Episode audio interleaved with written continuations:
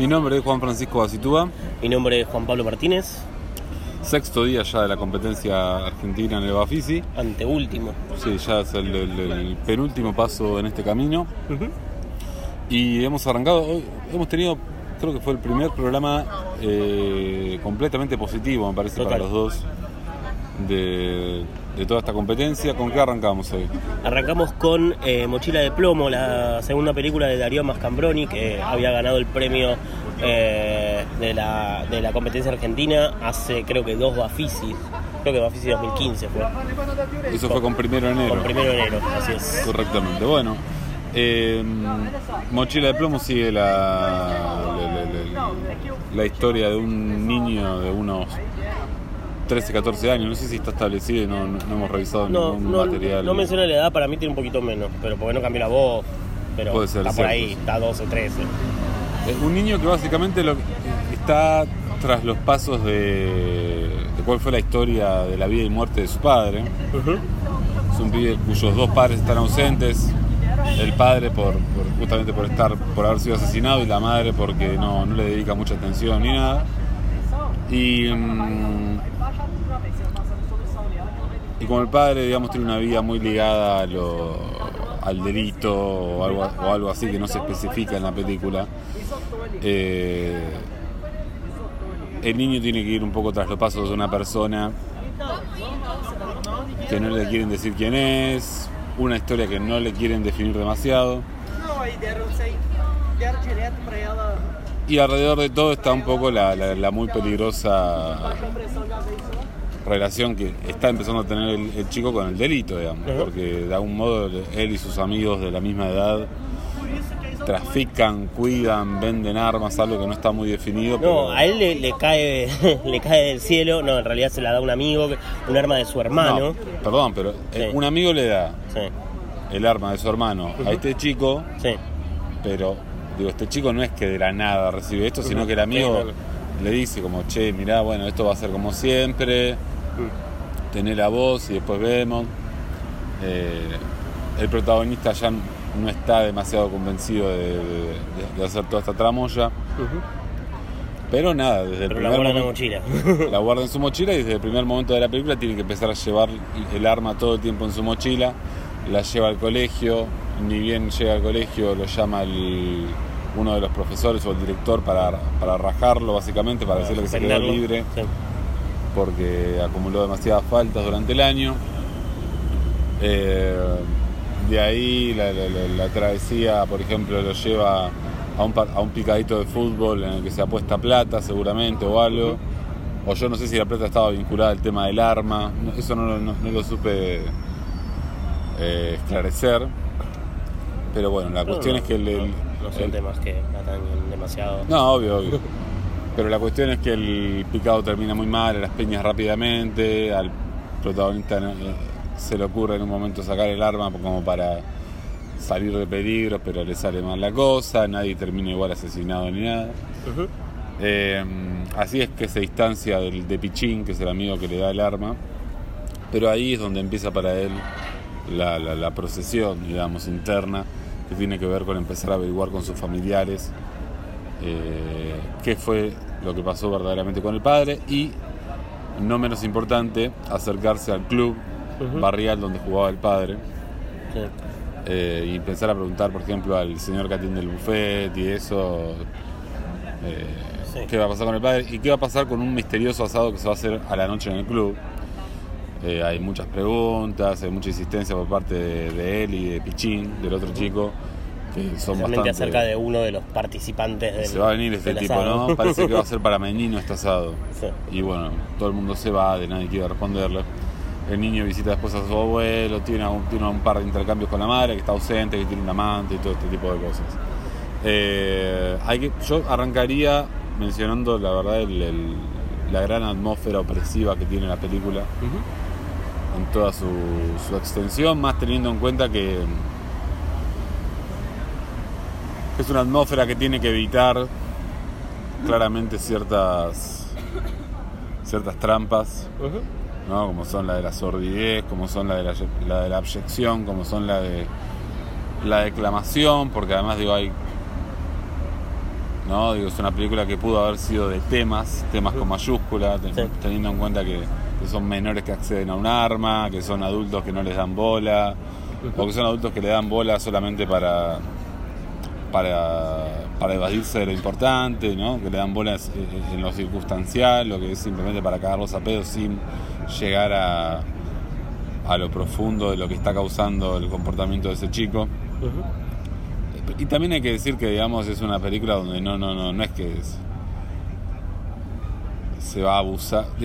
A ver, no es una película en la cual los dos nenes de 12 y de 13, no sé, no es una película de Corine que los nenes se van a empezar a paquear o, o van a empezar, no sé, a manosear a compañeritas o lo que sea.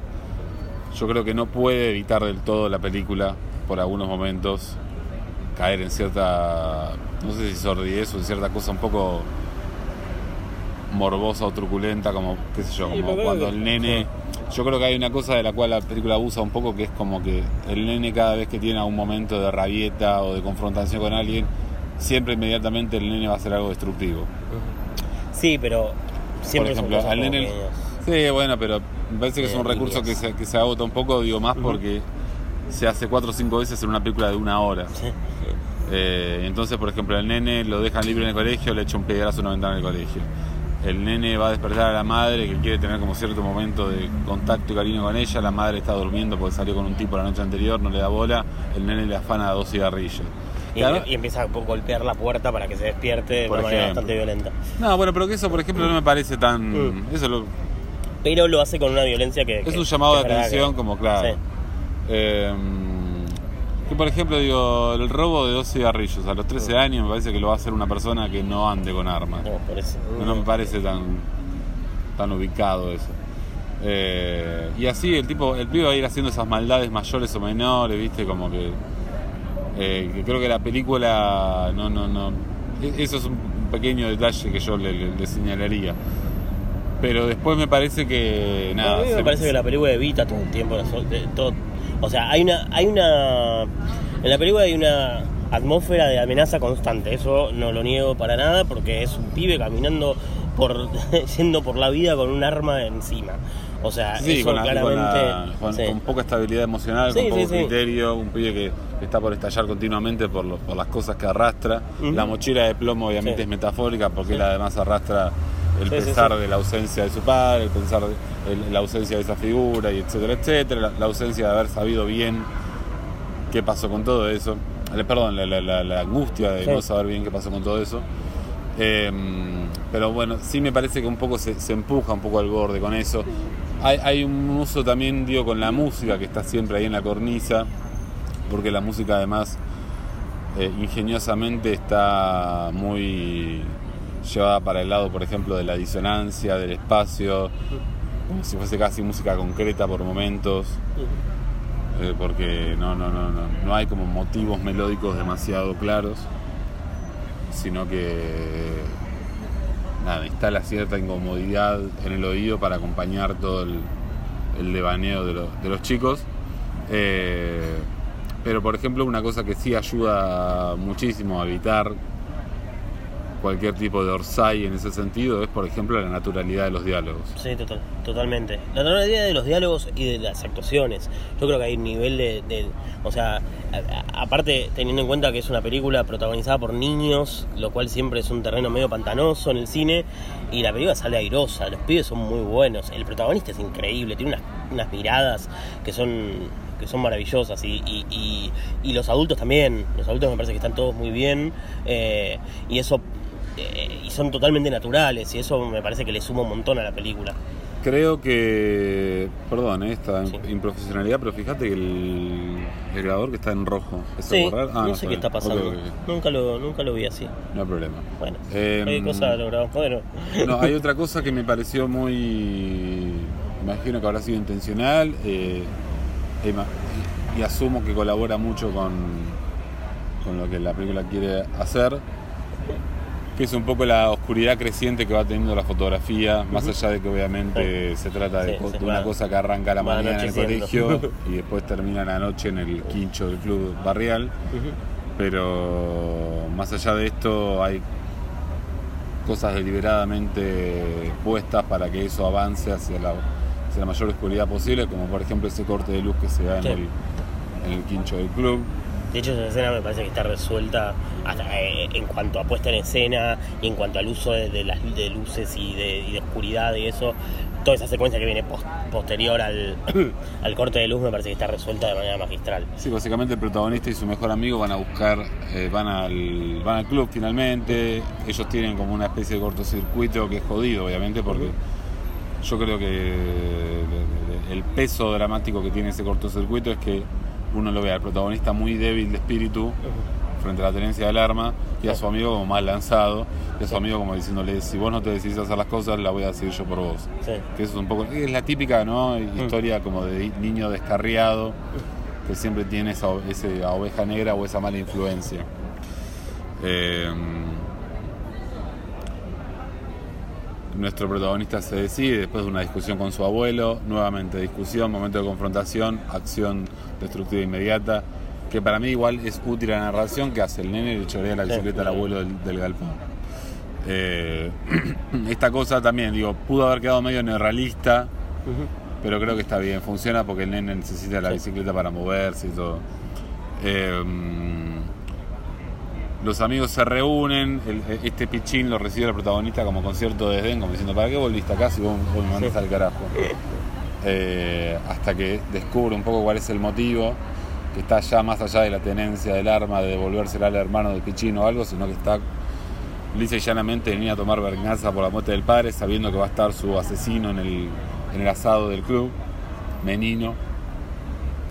Eh, y finalmente se da el encuentro, este, este encuentro final que está maravillosamente resuelto.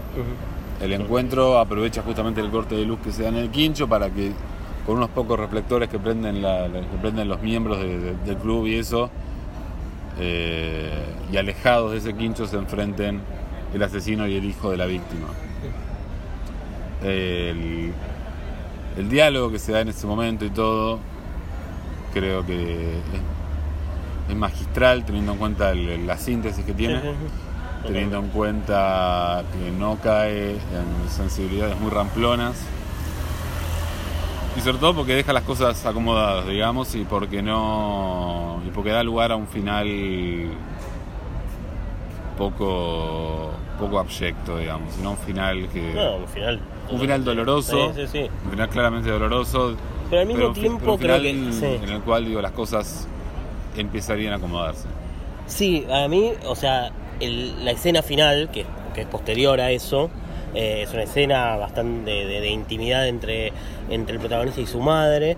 Me parece que, que, funciona de eso, como para bajar un poco todo, o sea, hay como una, una especie de, o sea, él, le confiesa que, que, que se quedó en el colegio, ella le invita unos mates, y hay como toda una, una ella, cuestión como ella le pide perdón básicamente pide por una perdón, discusión anterior. sí, sí, sí, porque sí. además digo, hay, una, una escena que está que era muy lógica, muy esperable, Mm, que es que el pibe en un momento se encuentra con la madre y con el amante de la madre en la casa. Está también muy lindo resuelto eso, no cae como en una especie de cosa James Diana, como de, de- de que el pibe salga corriendo en llantos o lo que sea. Eh, y la consecuencia después directa de eso es el final que, en el cual creo que el, el pibe ah, eh, preadolescente, digamos, hecho adulto a golpes por la vida y la madre que estaba un poco como entre las nubes se reencuentran en el mismo punto de madurez. Eh, o en realidad lo que pasa es que el pibe de hecho lo que, lo que le viene exigiendo un poco a la madre es como un poco de disciplina. Sí, sí, sí. En realidad, porque viste que en discusiones anteriores ella le dice como, eh, por favor, que el, el nene le dice como, por favor, quédate, como, Sí. me pasó tal cosa. Es muy loco como, por ejemplo, to- a todo el mundo le pregunta al pibe cómo te hiciste el moretón, que el pibe se hace Sí. peleando en el partido. Y como todo el mundo, por ejemplo, lo caga a pedos o le dice algo, hasta que llega la madre y la madre dice, ah, mirá cómo tenés ahí, ponete hielo. Eh, para el pibe es totalmente es desgarrador para el pibe porque el pibe lo que justamente estaba esperando de la madre era como cierta actitud maternal Mm. Eh, y la verdad bueno entonces termina mm, de una manera muy sencilla y muy Emocionante. y muy y muy, Y y muy- movilizante, sí, muy inteligente sobre Sí, sí, todo sí. Eh, tiene un poco la, la digo, me gusta el- ese toque o ese olor a Crónica de un niño solo por David Simon, de alguna manera. Eh, que, que- que digo que coquetea y mueve las y, y medio que caderea entre las dos cosas, ¿no? Como que se queda un poco como en ese fresco inmediato de un niño descarriado y, y empujado por la sociedad y por su círculo a, a mandarse una cagada. Y por el otro, digamos que muestra sin cargar las tintas todo este tema de la problemática de violencia, de, de- de- de- de delito y de todo que, que- que marca, digamos, Sí, de algún modo, porque, porque es inevitable. No, no. Pero un poco eso es lo que con lo que más me quedo también, que es que no es una película para que salga el teléfono del Reinar al final y que te digan. No, totalmente, es una, es una película que evita eso eso todo el tiempo, me parece. Hay como, como decía antes, hay como una, una, una atmósfera de amenaza constante, pero igualmente la película es, es, es pudorosa, no se va, no, no, no, no, no, no vira a la explotación como, como, como las películas de, de Campuzano, por ejemplo. Sí, sí. Eh, para nada, lo más mínimo, o sea, de hecho, está en, en el, ot- en el extremo opuesto a eso, digamos. Sí, y eso es, eso es un poco la, la, la, la clave de todo el asunto, que es que todo eso se puede hacer con el estilo que tiene la película. Eh, fue un día muy corto además, porque Muy no- cortito. Ninguna película, o sea, una película supera tímidamente la hora de duración y la segunda que 68 hemos, minutos y la segunda ni siquiera la, la supera. 54.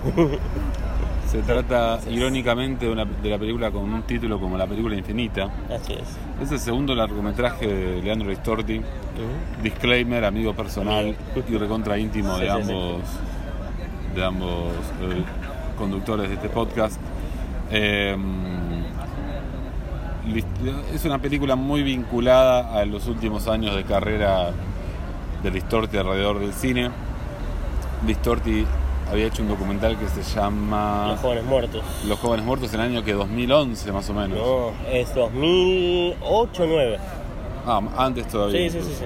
Pero bueno, la historia tiene una larguísima trayectoria en distintos rubros alrededor de cine. Programó el Bafisi, eh, fue, proyec- fue proyectorista en el Malva. Un proyectorista en, en el eh, en el Abasto, creo, eh, años A, de hecho. No sé si en Bafisi, pero, pero sí. Fue asistente, no sé, digo, es un, ti- un tipo que en sus, en sus primeros años fue, no sé, asistente o técnico para Perrone, para Reckman, Para seguir Acuña. para Ezequiel Acuña, pro- programa, por ejemplo, en Asterisco. Ha tenido una, una carrera muy variopinta y últimamente reca- recayó en estos últimos años en la Cineteca del Museo del Cine, donde somos compañeros, digamos, yo, yo en, otra, yo en otra área. Y esta es una película que está, me parece, muy enraizada con ese, con ese oficio, digamos. Eh, La película Infinita está compuesta íntegramente por fragmentos de películas argentinas inconclusas. Eh, el cine argentino tuvo una historia, por un lado, de pésima conservación del patrimonio, por otro lado, de muchas películas y de muchas carreras y de muchas tendencias que fueron eh, Malogradas. malogradas o coartadas por, distintas, por distintos motivos. En primer lugar, y creo que el más, el más común de, El es económico. el económico, el político, me parece, por otro lado, porque tengamos en cuenta que hasta el 83 la censura tuvo un peso Muy fuerte siempre sobre el cine argentino. Eh, y pues bueno, digo, una, variedad de, cosas que incluyen también la, falta de preservación en algún punto. Pero, pero siempre, eh, pero es, difícil hacer cine en Argentina, es un arte que empieza a ser más popular, siempre estuvo 99% hecho por gente de la burguesía, se podría decir. Y la, la nueva película de Ristorti eh, hace una historia del cine argentino a partir de su fracaso, no sé si su fracaso, pero sí de sus de sus cosas no resueltas, de las cosas que se quedaron sin decir. Em, y ahí hay, digamos, dos patas muy claras que hay que que se pueden analizar, me parece, sin pisarse. Que una es la del valor histórico, que es innegable. Sí, sí. Eh, de hecho, la verdad que Listorti juega mucho con eso. Porque Listorti va enganchando las escenas de películas eh, deteniéndose no muy sutilmente en las claquetas de los rodajes, Sí, ¿no? Porque sí, sí. lo que porque en, muchos casos también digo la historia incluye pruebas de cámara por parte de actores de algunas películas y siempre se toma la, la- la molestia de agarrar y dejar al a quién es. ¿Cómo se llama el rol del que tiene el, Claque- sí. al claquetero, al claquetista, Clac. al clac, Puede ser el, puede ser el asistente de dirección, puede ser. eh, un con- no, sí. continuista no. Sí, puede ser. A veces sí. Claro. Pero bueno, siempre se detiene a veces en- por un milisegundo en mostrar, por ejemplo, a un claquetista que sostiene el cartel que dice Sama, Sí. eh, que obviamente La versión de Nicolás Arquís. Claro, la primera versión. 80. Eh, y se va y se ven un par de, de cosas más en ese sentido, de títulos más. Eh, después, por supuesto, digo, juega también un poco con la con la cultura cinéfila o con, o con ciertas cosas que, que quedaron muy enraizadas en el inconsciente del cinéfilo, como son, por ejemplo, también las versiones malogradas de del muy amable, muchas gracias, no. Eh, las versiones malogradas del Eternauta. Sí. Dos, de hecho. Dos, de hecho, ¿no? Eh, que se perfila como el, como el poltergeist de las intenciones de los grandes proyectos de los directores acá. Eh, pero vamos a repasar, qué sé yo, algunos títulos más que si la gente va a ver la película, digo, se los va a encontrar inmediatamente en los créditos. Pero después está, por ejemplo, de lo que no hay Alfredo Maté. Está, mm, hay una prueba de maquillaje del grito al corta de Héctor Tealdi, si no me equivoco. Y un poco el hilo conductor de la película son unas tomas De dos películas distintas. de dos películas, pero digo, tomas descartadas que se tratan de una película de Martín Rechman. Ujú. Estoy buscando ya mismo el título.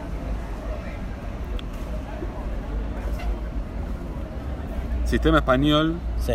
año 88 de Martín Rechman, donde vemos a Rosario Blefari, Damián Dreisig y Roberto Bonomo. Y no encuentro la segunda película con... La segunda película era, no me acuerdo la directora ni, ni el título, pero era con Rosario Blefari y Héctor Alterio, de hecho, que aparecen.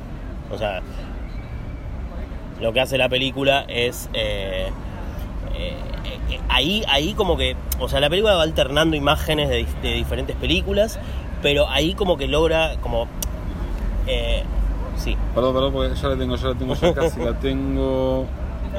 Traición de Cristina Fasulino, Ahí 1997, Rosario Blefari, Héctor Alterio, Rita Armani. Hay una outtake, una película no terminada de Alejandro Aresti en un momento. sí, una de Ginás y Mendilerzu.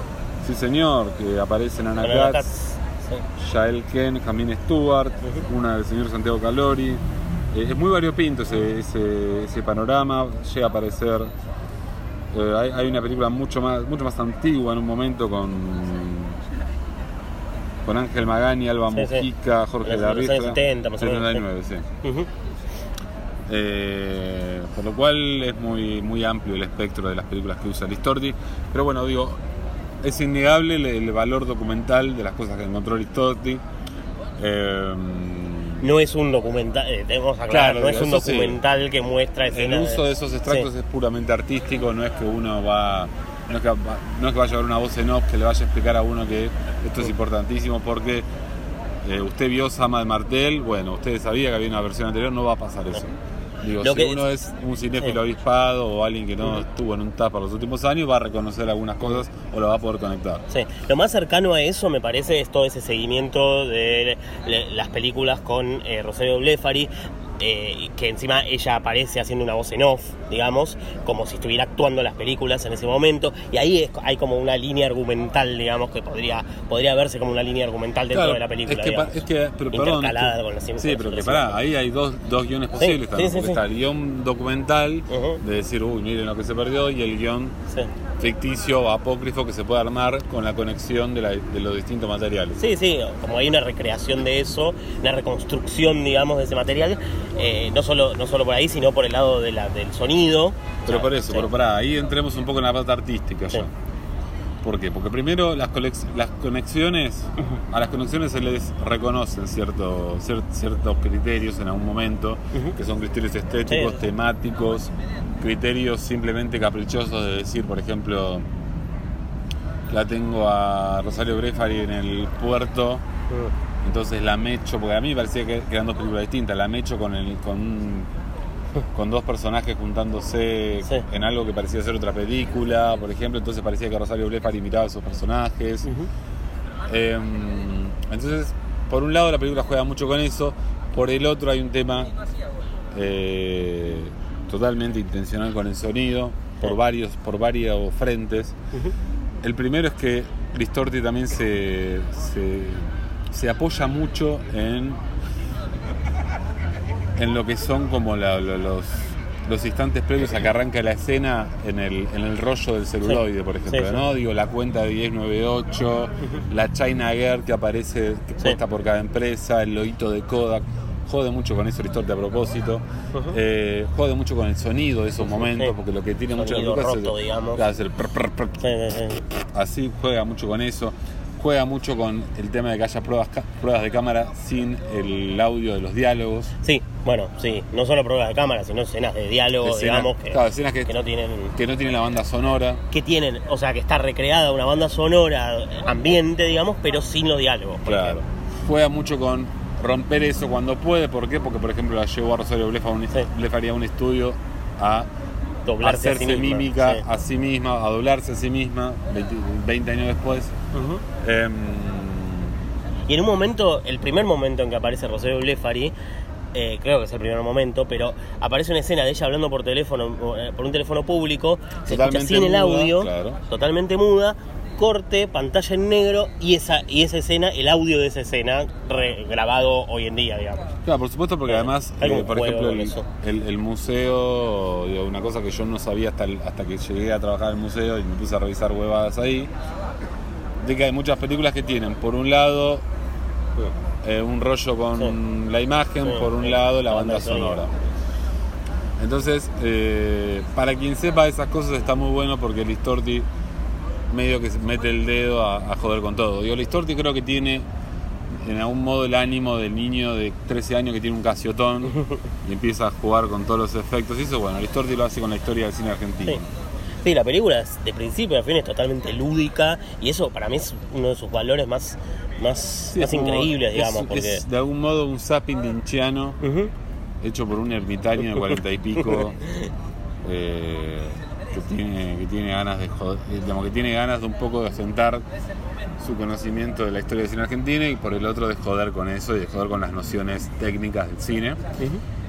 Ahí es donde yo creo, eh, honestamente, que si uno no está muy imbuido en esa cultura, sea del fan footage, sea del archivo, sea de la historia del cine argentino, sea de lo que sucede con el fílmico cuando uno lo jode o cuando, o- o cuando, Sí. o cuando- cuando se desgasta o lo que sea, creo que se queda un poco afuera. Es probable. Eso hay que decirlo. Obviamente, o sea, es una película de- de- en, muchos modos experimental, no tan experimental como otras películas de Leandro eh, anteriores, más, eh, el, cortometraje más que nada, él viene del cine experimental, de hecho, Eh, pero al mismo tiempo es una película, para mí es una película totalmente disfrutable, a mí.